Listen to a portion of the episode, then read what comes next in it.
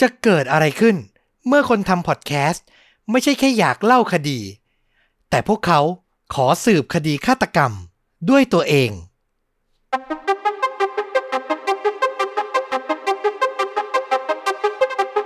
สวัสดีครับ สวัสดีครับ เรื่องจริงยิ่งกว่าหนังพอดแคสต์จากช่องชนดูดะอยู่กับต้อมครับ แล้วก็ฟลุกครับ กับหนึ่งเรื่องจริงสุดเข้มข้นจนถูกนำไปสร้างเป็นภาพยนตร์ วันนี้ต้องบอกว่าเรื่องจริงยิ่งกว่าหนังเปลี่ยนไปจากตอนปกตินิดนึงนะ ธรรมดาเราจะเล่าเรื่องจริงที่ถูกนำไปสร้างเป็นภาพยนตร์หรือสารคดีใช่ไหมอืมแต่วันนี้เนี่ยเราขอแนะนำซีรีส์ที่น่าสนใจ แล้วจะต่อด้วยเรื่องจริงที่ลุ้นระทึกเหมือนในหนังเลย ที่ต้องเล่าแบบนี้เนี่ยเพราะว่าตัวซีรีส์มันน่าสนใจแล้วก็ตรงกับรายการเรามากๆเลย ผมก็เลยอยากจะชวนดูก่อนพูดไปประโยคนี้คุณผู้ฟังจะอ๋อเลยแล้วจะรู้สึกว่าโอ้โหเออมันคล้ายจริง ๆ เพราะซีรีส์เรื่องนี้เกี่ยวข้องกับคดีฆาตกรรม ที่มีรายการพอดแคสต์อยู่ในนั้น โอ้โห น่าสนใจมากๆนะ จริงๆ ก็ต้องบอกว่าช่องเราเนี่ยอาจจะเน้นไปเรื่องราวที่เขาเคยมีบทสรุปมาแล้วอะเนาะแต่ที่เมืองนอกก็จะมีพอดแคสต์ประเภท true crime เนี่ยที่ออกมาในรูปแบบของการสืบสวนสอบสวน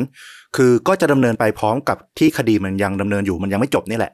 host ของพอดแคสต์ก็จะมีเป็นอาชีพเป็นนักสืบบ้าง เคยเขียนหนังสือขายเกี่ยวกับเรื่องราวในคดีนั้นบ้าง หรือไม่ก็เป็นบุคคลที่เกี่ยวข้องกับเหยื่อบ้าง ก็จะออกไปตามหาหลักฐานหรือสัมภาษณ์คนที่เคยเกี่ยวข้อง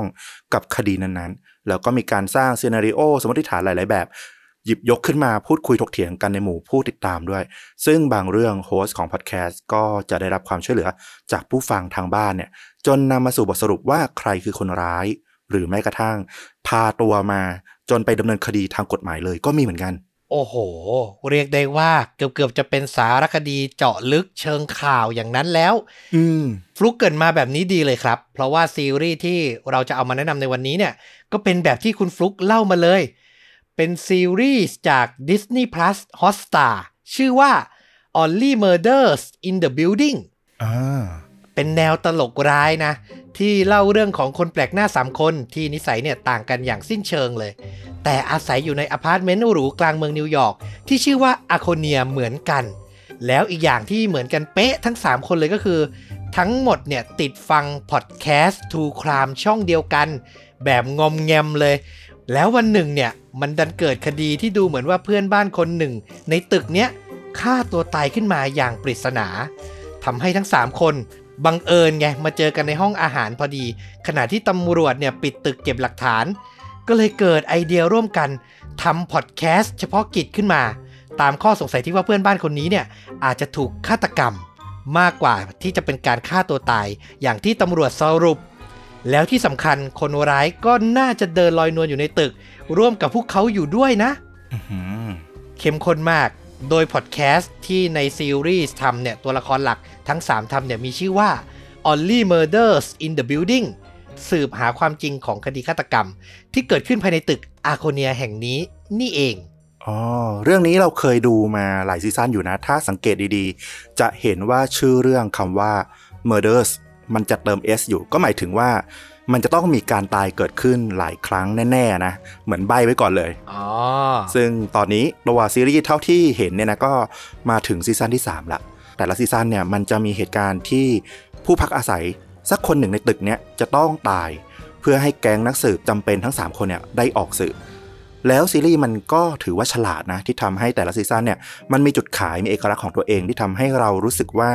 มันไม่ได้ใช้มุกเก่าๆซ้ำๆแบบวนไปเรื่อยๆ อย่างซีซั่นแรก อันนี้ขอเล่าเลยแล้วกันนะเพราะว่าเออก็ค่อนข้างอินกับเรื่องนี้เหมือนกัน ดีดีดีอย่างซีซั่นแรกเนี่ยเราได้รู้จักตัวละครหลักที่เป็น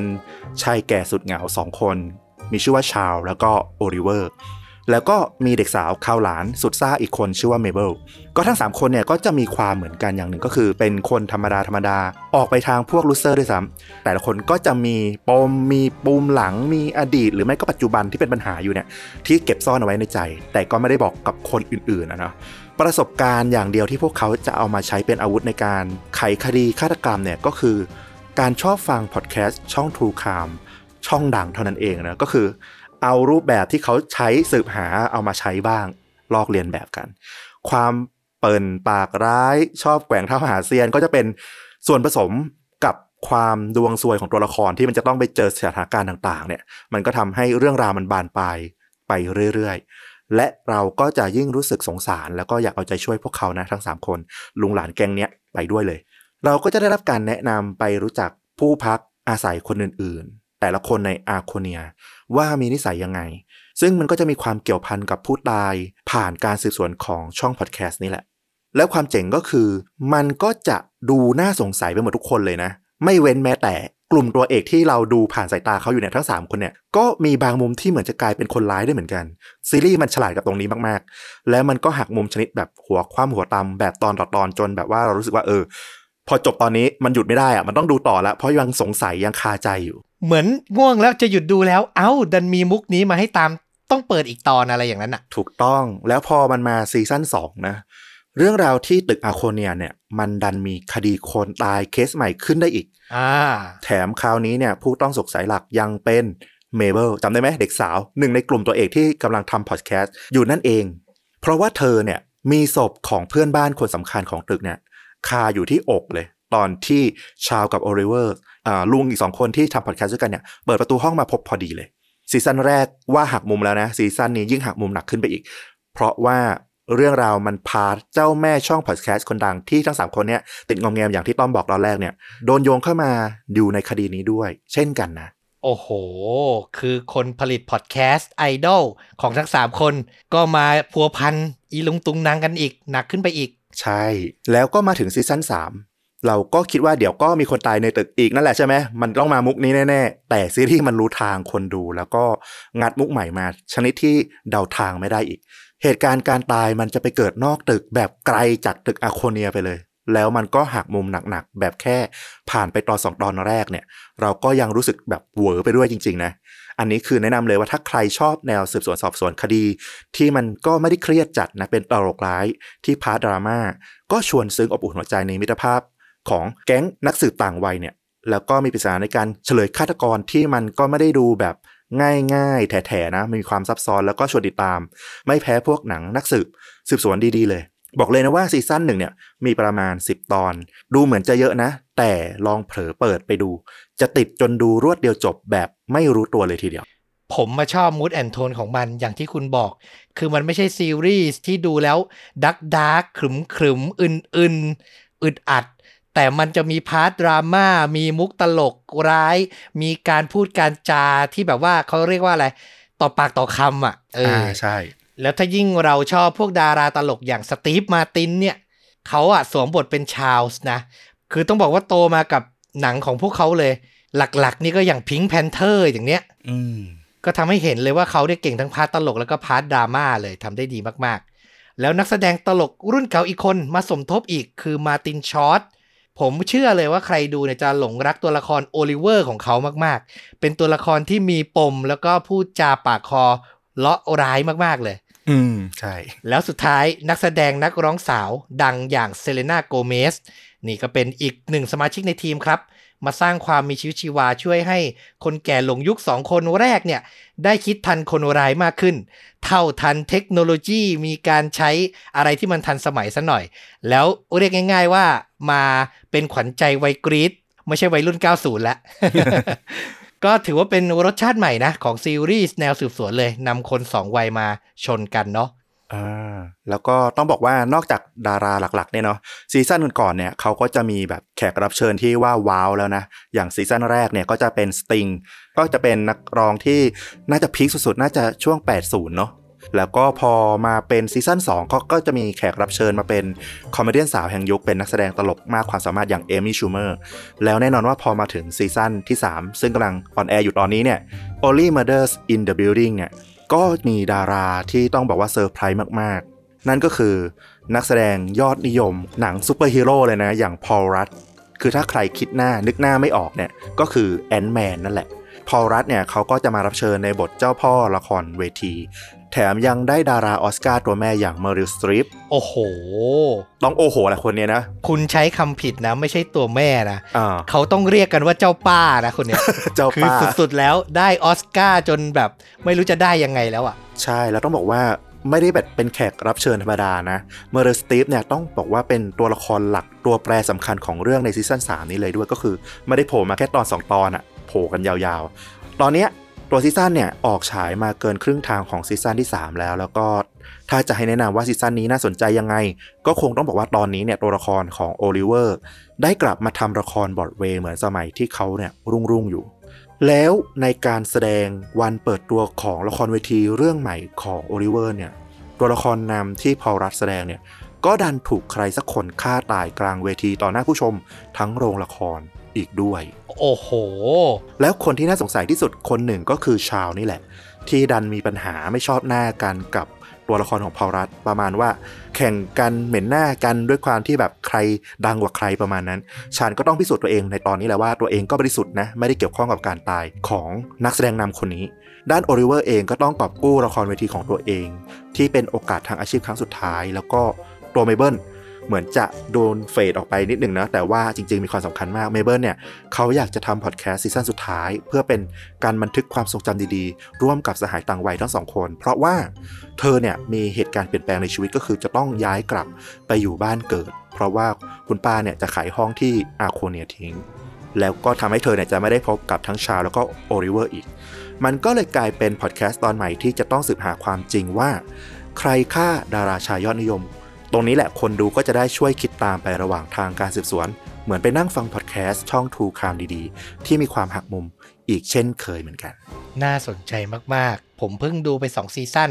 ฟังคุณเล่าเรื่องย่อซีซั่น3เนี่ย ต้องแนะนำคุณผู้ฟังต่อเลยจริง ๆ นะครับ อืมแล้วเรื่องราวในวันนี้ของต้อมก็เชื่อได้ว่าจะสนุกไม่แพ้ Only Murders in the Building แน่ ๆ แต่ว่าระดับความรุนแรงขนาดไหนอันนี้ต้องให้ต้อมบอกกับเราก่อน ผมให้ระดับความรุนแรงไว้ประมาณ 3 เต็ม 5 ก็แล้วกัน คือมันไม่ได้มีรายละเอียดที่น่ากลัวมาก แต่มันน่าสนใจในขั้นตอนของการสืบสวน แล้วก็ยาวไปถึงการว่าความในชั้นศาลที่มันเข้มข้นมากอือหือๆเอาล่ะเข้าสู่เรื่องจริงกันเลยแล้วกัน เรื่องราวเกิดขึ้นที่เมืองที่ชื่อว่าโอซิลล่าครับ อยู่ในรัฐจอร์เจีย ทางตะวันออกเฉียงใต้ของสหรัฐอเมริกา ต้องบอกว่าโอซิลล่าเนี่ยเป็นเมืองเล็กๆ มีประชากรประมาณ 3,500 คนเท่านั้นเอง แต่เขาอะมีสิ่งที่ขึ้นชื่ออยู่อย่างหนึ่ง คือทุกปีเขาจะมีการจัดเทศกาลมันเทศอืมเรื่องราวเนี่ยมันเกิดขึ้นในวันเสาร์ที่ 22 ตุลาคมปี 2005 เกิดขึ้นกับหญิงสาววัย 31 ปีครับ เธอมีชื่อว่าทาร่ากรีนสเตทเป็นคุณครูสอนประวัติศาสตร์ ระดับชั้นมัธยม แล้วก็เป็นอดีตนางงามของเมือง คือต้องบอกว่าเธอเนี่ยทาร่าเนี่ยเป็นที่รู้จักดีในเมืองมากๆ ในวันนั้น 22 ตุลา 2005 เธอมีภารกิจ ต้องดูแลเหล่าลูกศิษย์ที่จะขึ้นเวทีประกวดในเทศกาลมันเทศ อย่างที่ผมบอกไป ก็จะมีการตระเตรียมเสื้อผ้า ซักซ้อมให้ลูกศิษย์จนถึงเวลาประมาณ 18 นาฬิกา เธอก็แวะไปพักผ่อนหย่อนใจ ไปปาร์ตี้บาร์บีคิวครับ อยู่ที่บ้านของเพื่อนสนิทคนหนึ่งจนถึงเวลาประมาณ 23 นาฬิกาดึกและ เธอก็ขอตัวกลับ แล้วนั่นก็เป็นครั้งสุดท้าย ที่มีพยานเห็นว่า เธอยังมีชีวิตอยู่อืมสุดสัปดาห์ผ่านไปครับ เข้าสู่เช้าวันจันทร์ เมื่อเธอไม่มาโรงเรียนตามปกติ เพื่อนร่วมงานก็เลยขอให้เจ้าหน้าที่เนี่ย ไปตรวจสอบที่บ้านของทาร่าซะหน่อย ปรากฏว่าพอตำรวจไปถึง พบว่าไม่มีใครอยู่ แต่มันแปลกมากๆคือ ข้าวของมันอยู่ครบ โทรศัพท์ของเธอยังคงเสียบชาร์จเอาไว้เลยนะกระเป๋าสตางค์เนี่ยวางอยู่บนโต๊ะไม่ได้หายไปเลย รถของเธอก็จอดอยู่หน้าบ้าน คือมีแต่เจ้าของบ้านอะที่หายไป เจ้าหน้าที่ก็พยายามตามหา เวลาผ่านไปหลายวัน เหล่าชาวเมืองก็เริ่มกังวลใจครับ เริ่มตามหาแบบจริงจังมากขึ้น มีการติดประกาศ ถึงขนาดตั้งรางวัลสำหรับผู้ที่มีเบาะแสในการตามหาทาร่าเลยนะ ทว่าทุกอย่างก็ยังคงเงียบงัน แม้การตามหาจะกระจายวงกว้างไปยัง 3-4 เมืองที่อยู่ใกล้เคียง แต่ด้วยสภาพท้องที่รอบๆโอซิลล่าเนี่ย จินตนาการตามมันเป็นชนบท รอบเมืองมีแต่ป่าสน หรือไม่ก็เป็นฟาร์มต้นพีคาน อันแสนกว้างใหญ่บวกกับหนองน้ำแล้วก็อ่างเก็บน้ำสำหรับการเกษตร คือทั้งหมดเนี้ยกระจายอยู่รอบเมืองทำให้การค้นหาเป็นไปอย่างยากลำบาก แม้จะมีอาสาสมัครนับร้อยช่วยกันเข้าป่าตามหา ทว่าก็ไม่พบเบาะแสสำคัญอะไรมากนัก และเมืองชนบทอันแสนสงบบวกกับนางงามประจำถิ่นที่หายตัวไปอย่างลึกลับ องค์ประกอบทั้งหมดนี้ มันทำให้ข่าวของทาร่ากลายเป็นที่สนใจไปทั่วสหรัฐอเมริกาเลยอืมก็มีการเจาะข้อมูลทำสกู๊ปข่าวลงลึกไปว่า เธอมีสัมพันธ์กับชายหนุ่มคนไหน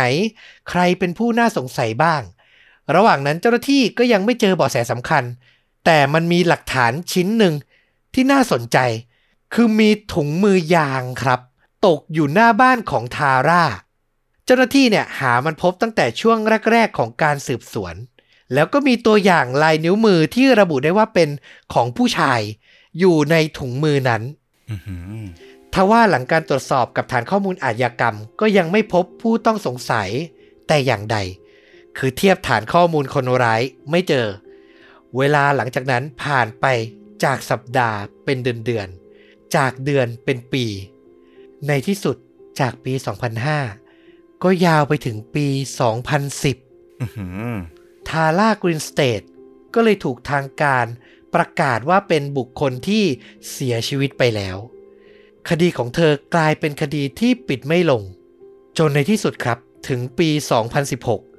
ไม่น่าเชื่อเลยว่าการมาถึงของชายหนุ่มนักทำพอดแคสต์คนหนึ่ง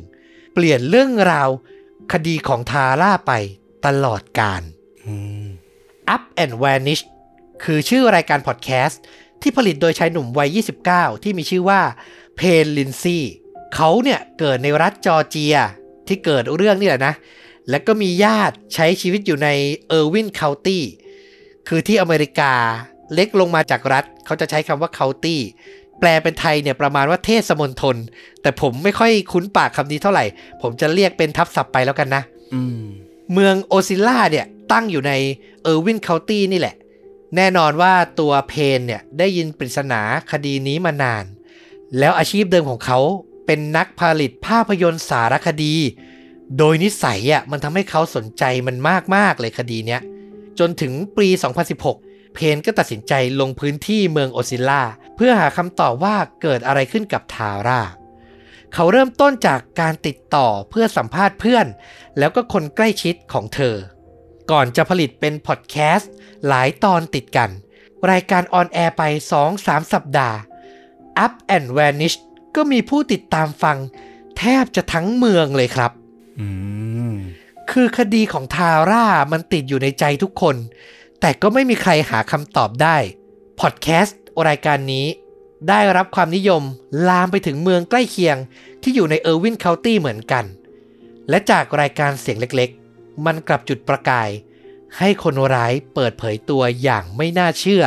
อือหือที่เมืองฟิตซ์เจอรัลด์ครับ อยู่ติดกับเมืองโอซิล่า หญิงสาวคนหนึ่งชื่อว่าบรูคเชอริแดนตัดสินใจโทรแจ้งบางอย่างกับเจ้าหน้าที่ตำรวจ เธอเล่าว่าในขณะที่ตัวเองกำลังฟังพอดแคสต์ Up and Vanish กับแฟนหนุ่ม อยู่ดีๆ แฟนหนุ่มของเธอก็สารภาพ ว่าเขารู้ว่าเกิดอะไรขึ้นกับทาร่า คือเหมือนดื่มเครื่องดื่มมึนเมา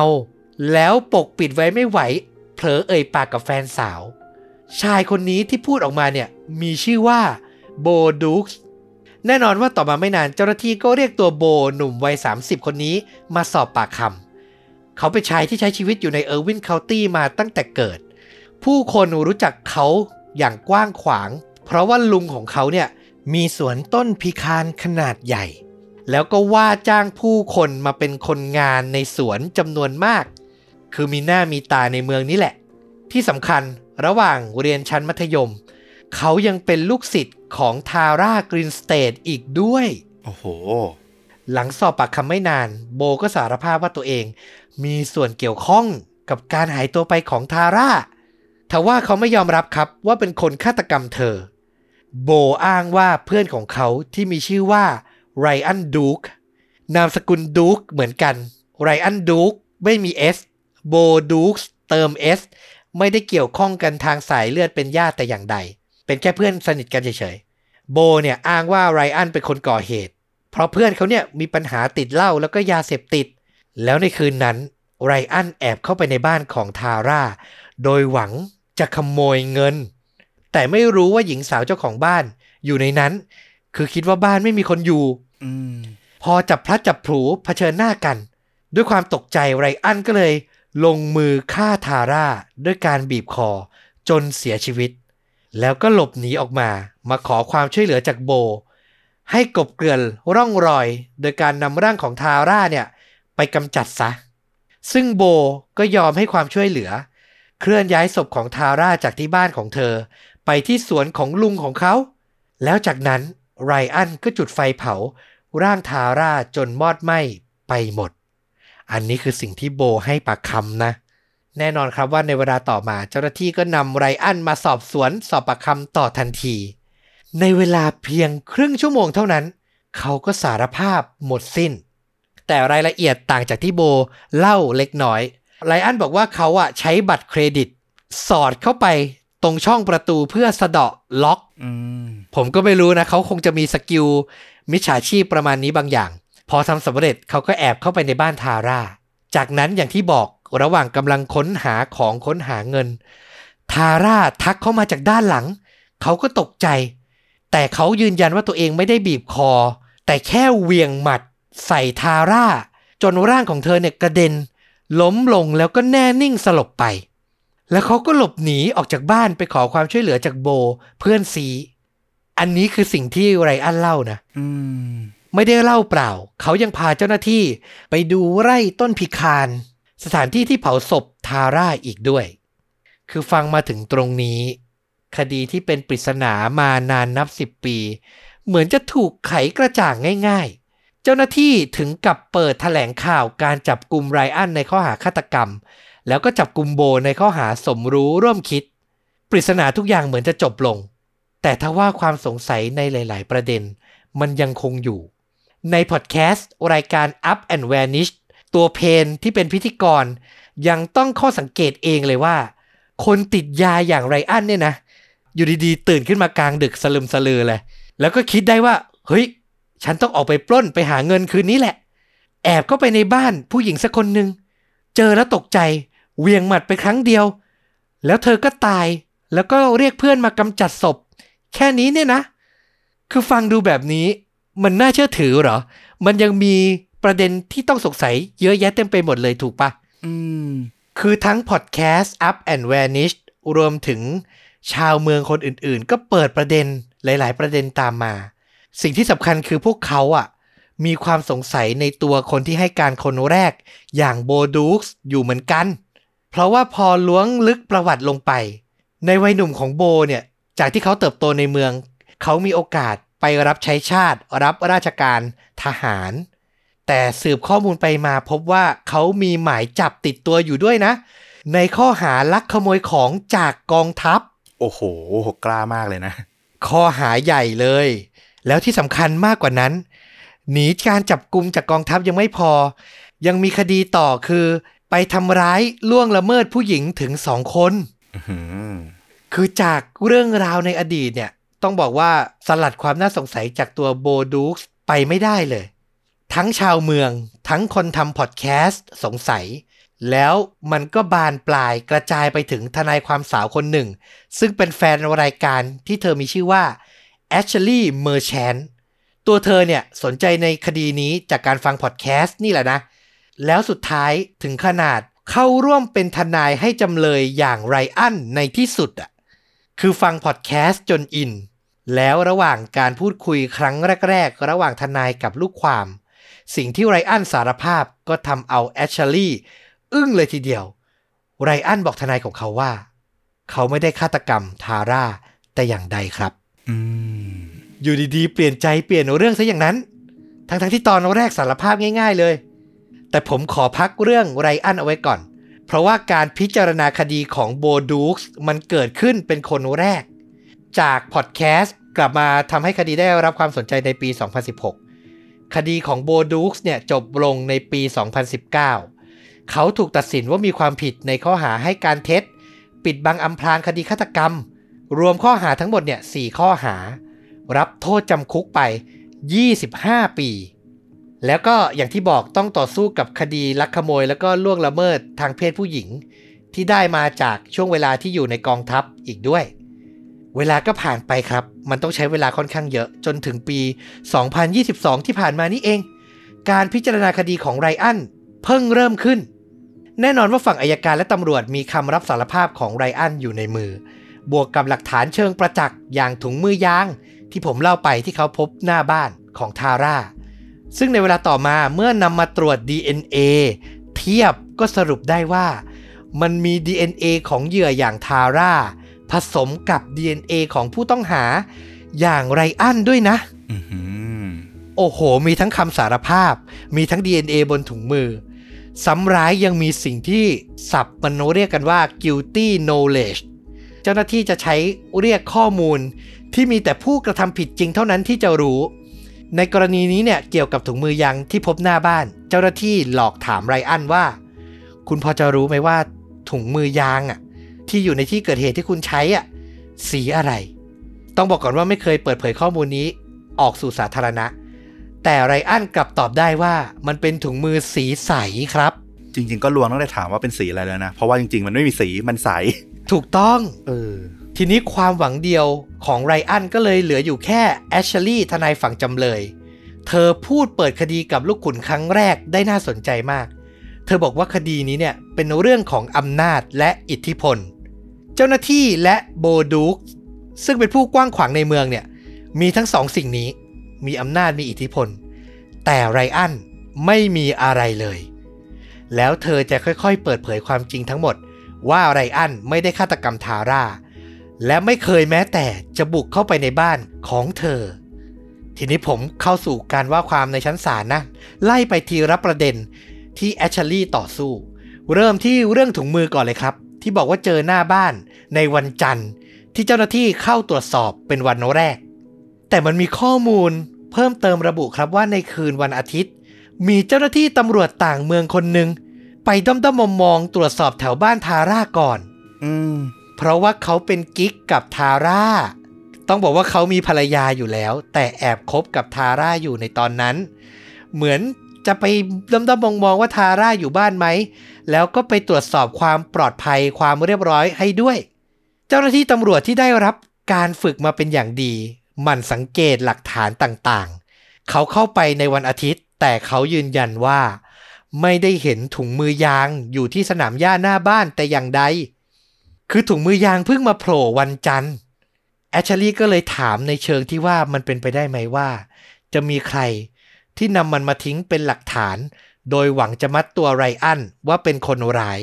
ในภายหลังอ่าอันนี้แอชลีย์เปิดประเด็นนะ ในประเด็นต่อมาครับ เรื่องหลักฐานภายในบ้านอันนี้ก็สำคัญ เชื่อไหม ไม่ปรากฏลายนิ้วมือหรือ DNA ของไรอันในบ้านของทาร่าเลยแม้แต่น้อยอืมบริเวณที่จอดรถหน้าบ้าน รอบๆรถยังไม่มีเลย แล้วนึกภาพที่เขาให้การ มันเกิดการต่อสู้การเหวี่ยงหมัด แล้วเป็นไปได้ไงมันไม่มีหลักฐานที่เกี่ยวข้องกับผู้ต้องสงสัยอันดับหนึ่งอย่างไรอันเลยแม้แต่น้อย มีลายนิ้วมือของเขาอยู่ในถุงมือยาง ที่ตกอยู่สนามหญ้าหน้าบ้านเท่านั้นเอง มันไม่น่าสงสัยเหรอ อันนี้แอชเชอรี่ก็พูดให้ลูกขุนฟัง ประเด็นต่อมาครับ อันนี้ก็สำคัญ ผมว่าน่าจะสำคัญที่สุดด้วยซ้ำก็คือคำสารภาพที่ไรอันให้กับตำรวจ รวมไปถึงเรื่อง guilty knowledge ที่เล่าไปแอชเชอรี่ทำงานละเอียดมาก เธอไปไล่ถอดคำพูดของไรอันจากคลิปสารภาพที่อยู่ในห้องสืบสวน แบบคำต่อคำ แล้วพบว่าเจ้าหน้าที่ที่ทำการสอบปากคำใช้คำพูดในลักษณะชี้นำเป็นส่วนใหญ่อืมคือถ้าดูผ่านๆจะไม่รู้สึกอะไร รู้สึกว่าไรอันสารภาพตามจริง แต่ถ้าลงลึกผมไปดูสารคดีที่เล่าเรื่องนี้มาแล้ว เออ ผมก็คล้อยตามนะ เจ้าหน้าที่พูดย้ำๆยกตัวอย่าง นายหยิบกระเป๋าสตางค์เธอ แล้วก็วิ่งหนีไปเลยออกจากบ้านไปเลยใช่ไหมไรอันก็จะพูดงงๆว่า เพื่อนผมไม่แน่ใจอะนักสืบก็จะพูดต่อ คงหยิบแล้ววิ่งหนีไปนั่นแหละ นายต้องคว้าแล้วก็วิ่งหนีไปเลย จะพูดประมาณเนี้ย จนกระทั่งไรอันพูดว่า เออใช่ ผมคว้ากระเป๋าแล้วก็วิ่งหนีไป มันเกิดเหตุการณ์พูดชี้นำพูดย้ำๆอย่างเนี้ย จนไรอันเอออตาม หลายครั้งมากๆ แอชลีย์พยายามให้ลูกขุนเห็นว่ามันมีผลสำคัญทางด้านจิตวิทยาทำให้ไรอันสารภาพตามที่ตำรวจชี้นำในหลาย ๆ จุด อีกประเด็นเลยที่เป็นเหมือนหมัดฮุก คือการเปิดเผยพยานครับ ที่ยืนยันว่าเห็นไรอันในคืนวันเสาร์ที่คาดว่าจะเป็นคืนเกิดเหตุ พยานที่ว่าคือแฟนของคุณป้าของไรอันที่ยืนยันว่าเขาเนี่ยเข้าไปในบ้านรถ trailer ที่ไรอันพักอาศัยอยู่ แล้วเห็นว่าไรอันเนี่ยนอนสลบเหมือดอยู่คาห้องน้ำพยายามปลุกให้ตายยังไงก็ไม่ตื่น และรู้นิสัยของหลานอยู่แล้วว่ามีปัญหาเรื่องยาเสพติดเรื่องเมามายสุดท้ายก็เลยปล่อยให้หลับคาโถส้วมไป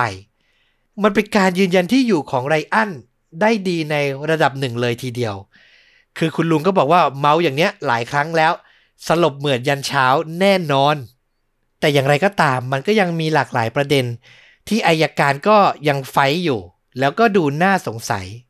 ถ้าจะให้พ้นผิดจริง ๆสำคัญที่สุดจริง ๆ มันอยู่ที่ การให้การของไรอันเองด้วย อันนี้เป็นอะไรที่สเปเชียล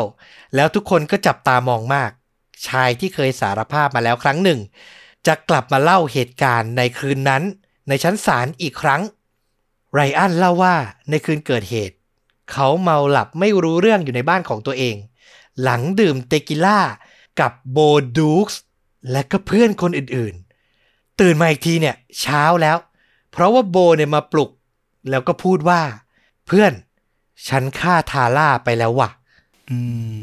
สิ่งแรกที่ไลอันคิดในใจคือ ทาร่าคือใครวะเนี่ย คือเขาเมาแล้วเขาตื่นมางัวงเงียไม่รู้ว่าเพื่อนพูดถึงใคร แต่สุดท้ายโบก็บังคับเขาให้ขึ้นรถกระบะ โบเนี่ยขับพาไรอันไปในสวนของลุงของเขา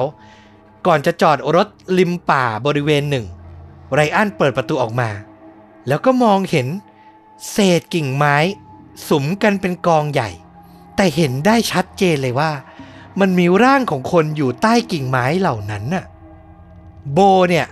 เดินเข้าไปแล้วก็คว้าแขนของศพ พลิกร่างกลับมา ทีนี้ไลอันเลยเห็นได้ถนัดเลยว่า เป็นร่างของผู้หญิง ที่โบพูดว่าทาร่าก็คือร่างของทาร่ากรินสเตทนั่นเอง โบหันมาพูดย้ำๆว่า ฉันบอกนายแล้วว่าฉันฆ่าเธอ พูดจบเขาก็สั่งให้ไรอันขับรถไปขนไม้จากโรงไม้ พอกลับมาไรอันเห็นว่าโบกำลังถลกเสื้อของทาร่าขึ้น แล้วค่อยๆ ใช้มือลูบไล้เรือนร่างของเธอ คือกระทำแบบนี้กับศพอะน่าขนลุกนะอืมไรอันพยายามบอกให้โบหยุด แต่โบหันมามองด้วยสายตาอำมหิต หลังจากนั้นเขาก็ลุกขึ้น แล้วก็ตัดสินใจ จุดไฟเผาร่างของทาร่า จนมอดไหม้ไม่เหลือแม้แต่เศษเสี้ยว ต้องบอกว่าโดยพื้นฐานความสัมพันธ์ของไรอันเนี่ย เขากลัวโบมากๆอยู่แล้ว จะบอกว่าเป็นลูกไล่ก็ไม่ผิด เพราะว่าตัวเขาต้องพึ่งโบอยู่หลาย ๆ เรื่อง บ้านรถ trailer ที่เขาอาศัยอยู่ ก็อยู่ในเขตที่ครอบครัวของโบเป็นเจ้าของ ทั้งสองคนเนี่ยคบกันมาตั้งแต่มัธยมไรอันให้การในชั้นศาลว่าโบมีนิสัยชอบเล่นกับไฟ ชอบจุดไฟเผาข้าวของมาตั้งแต่วัยรุ่น แล้วเรื่องราวที่เกิดขึ้นกับทาร่าที่เขามีส่วนในการช่วยปกปิดศพเนี่ย มันก็ทำให้ไรอันรู้สึกผิดในจิตใจ แล้วก็ทำให้เขาเสพยาหนักขึ้น กินเหล้าหนักขึ้น แม้ผู้เป็นพ่อจะพยายามดูแลปลอบประโลมอยู่เคียงข้าง แต่มันก็ช่วยได้แค่ประมาณหนึ่ง จนถึงวันที่พ่อของเขาเนี่ยป่วยแล้วก็เสียชีวิตไปไรอันก็ขาดที่พึ่ง จนเป็นส่วนหนึ่งครับที่ทำให้เขาตัดสินใจ ยอมสารภาพผิดในครั้งแรก เพื่ออยากจะลบความรู้สึกผิดในจิตใจ ที่มีส่วนในการปกปิดสิ่งที่เกิดขึ้นกับทาร่านั่นเอง ต้องบอกว่าในชั้นศาลไรอันให้การทำให้เหล่าลูกขุน เชื่อได้ดีมากๆ น้ำเสียง สายตา การบอกเล่าของเขามันดูจริงไปหมด และเมื่อทางทนายจำเลยตัดสินใจ ขอให้เบิกตัวโบดูกส์ออกมาจากเรือนจำตอนนั้นเขารับโทษส่วนของตัวเองอยู่นำมา ให้การในฐานะพยานเลยนะทว่าสิ่งที่เกิดขึ้นคือเขากับทนายส่วนตัวตัดสินใจ ใช้สิ่งที่เรียกว่า Fifth Amendment Right เป็นสิทธิ์ในการที่จะไม่ให้การใด ๆ ที่อาจจะเป็นปฏิปักษ์ต่อตนเอง คือถ้าพูดไปแล้วตัวเองอาจจะได้รับโทษเพิ่ม ในรัฐธรรมนูญอเมริกา ระบุข้อนี้ไว้อยู่ว่า พยานสามารถบอกปัดไม่พูดอะไรได้ แต่นั่นแหละ ยิ่งใช้สิทธิ์นี้มันก็ยิ่งน่าสงสัยถูกไหมถูกต้อง แต่มันก็ทำให้ลูกขุนน่ะไม่ได้ฟังความจริงจากทางฝั่งโบดูกส์คือลูกขุนต้องเลือกว่าจะเชื่ออายการ หรือเชื่อคำให้การของไรอัน ซึ่งมันก็มีจุดอ่อนแหละเพราะเขาเคยสารภาพมาก่อนรอบหนึ่ง ก็ต้องลุ้นกันหนักหนาทีเดียวครับ สุดท้าย ลูกขุนตัดสินให้ไรอัน มีความผิด เพียงข้อหาเดียวคือ ร่วมกันปิดบังอำพรางศพ ส่วนข้อหาเกี่ยวกับการปล้นและการฆาตกรรม เขาพ้นผิดทั้งหมดอืมลูกขุนเชื่อไรอันทำให้เขาได้รับโทษจำคุก 10 ปีเท่านั้นเอง แต่สิ่งที่เรียกว่าเป็นทวิสต์หรือเป็นจุดหักมุมของคดีเนี่ย คือจริง ๆ ไรอันดุกมีสิทธิ์ยื่นเรื่องขอทันบนได้ทันทีเลยนะ ด้วยความที่เขาทำผิดเป็นครั้งแรก และโทษเนี่ยก็ไม่เกิน 10 ปี ในรัฐจอร์เจียระบุไว้เลยว่า ขอยื่นทันบนไม่ต้องอยู่ในเรือนจำก็ได้ แต่ทางฝั่งอายการที่พ่ายแพ้ไปอะ เหมือนจะปักใจเชื่ออยู่ว่าไรอันเป็นผู้กระทำผิด ก็เลยตัดสินใจครับ ยื่นฟ้องด้วยข้อหาเดียวกัน คือปิดบังอำพรางศพเนี่ย ที่ศาลที่อยู่อีกเขตหนึ่งที่ติดกันอืมคือที่เมืองนี้เขตนี้ได้โทษ10ปี งั้นไปเพิ่มโทษอีก10ปีที่อีกเขตหนึ่งก็แล้วกัน โดยอายการบอกว่า จุดที่เผาศพทาร่าอำพรางศพเนี่ย มันก้ากึ่งคาบเกี่ยวอยู่ระหว่างสองเขต ก็เลยสามารถทำเรื่องอย่างนี้ได้ โอ้โห ก็ฉลาดแหละ จะหาเรื่องให้ติดคุกมากขึ้นน่ะ นั่นทำให้บทสรุปของคดีถึงตอนนี้เรียกว่ายังไม่สิ้นสุดซะทีเดียวครับ ที่น่าเศร้าคือถ้าใคร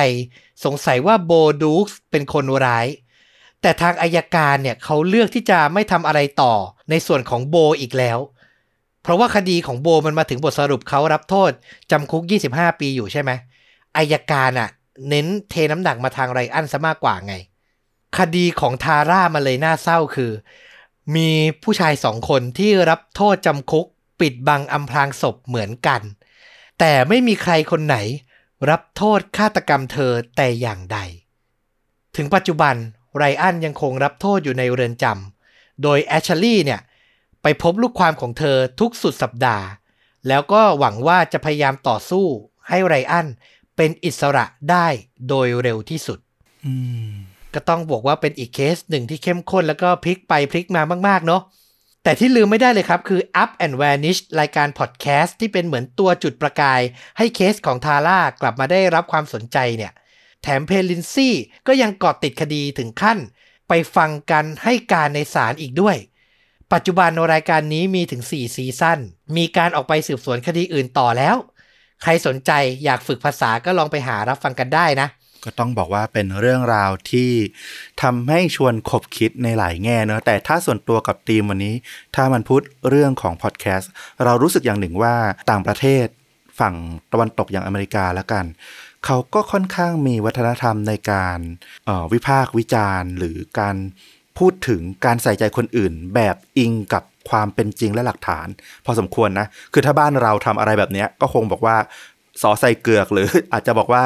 ยุ่งไม่เข้าเรื่องอะไรแบบนี้นะแต่รู้สึกว่าเออเขาไม่ได้เป็นลักษณะของการซุบซิบนินทา แต่เขาพยายามปลุกหรือพูดถึงประเด็นอะไรบางอย่าง ด้วยความใส่ใจ มันคือการแคร์คนรอบข้าง แล้วก็หยิบยกสิ่งที่คิดว่ามันอาจจะถูกหลงลืมไป หรือพยานหลักฐานใด ๆ ที่มันอาจจะไม่ได้ถูก พิจารณาอย่างทั่วถึงอะเนาะอาจจะอยู่แค่ในกลุ่มคนบางกลุ่ม ซึ่งอาจจะมองไม่เห็นค่าของพยานหลักฐานนั้นๆ แต่ว่าพอมันสู่วงกว้างเนี่ย มันอาจจะมีคนเห็นค่าอย่างแฟนของโบก็ได้ที่แบบเออมันทำให้โยงไปถึงการปลุกคดีนั้นขึ้นมาสู่กระบวนการยุติธรรมจริงๆ อันนี้ก็ต้องชื่นชมทั้งคนทำพอดแคสต์อย่าง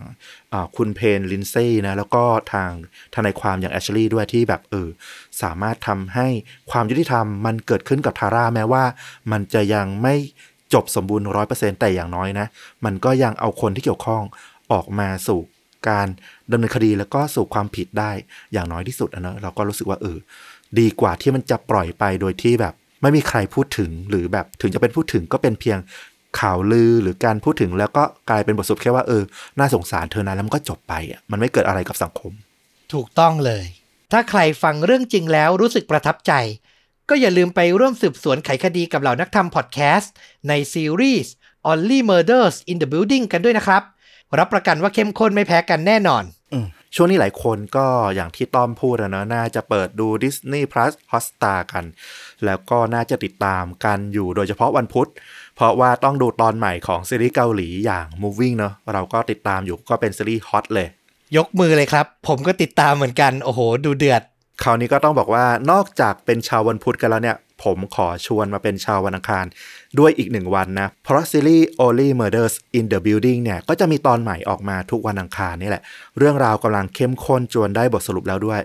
อันนี้ก็แนะนำสำหรับแฟนช่องเราด้วยเนาะเพราะว่าซีรีส์ที่เกี่ยวกับทูคลามเนี่ยมีเยอะแต่ที่เอาพอดแคสต์ทูคลามอย่างช่องเรามาทำเป็นซีรีส์เนี่ย เท่าที่นึกออกผมว่าก็มีแค่เรื่องนี้นี่แหละอืมใครสนใจก็มาเป็นชาววันอังคารแบบฟลุกกับต้อมแล้วกันนะครับ stream ได้ครบทั้ง 3 season บน Disney Plus Hotstar แล้วดูตามเรามาให้ทันตอนล่าสุดกันได้เลยนะ แล้วก็ทิ้งท้ายอีกนิด สังเกตดีๆ ตอนนี้ Disney Plus Hotstar เขามีซีรีส์หลากหลายแนว เหมาะกับทุกเพศทุกวัยมากเลยเนาะอืมไม่ว่าจะเป็นซีรีส์หรือภาพยนตร์ตระกูลมาเวลกับจักรวาล Star Wars ซึ่งก็เป็นขวัญใจคนทั่วโลกอยู่แล้ว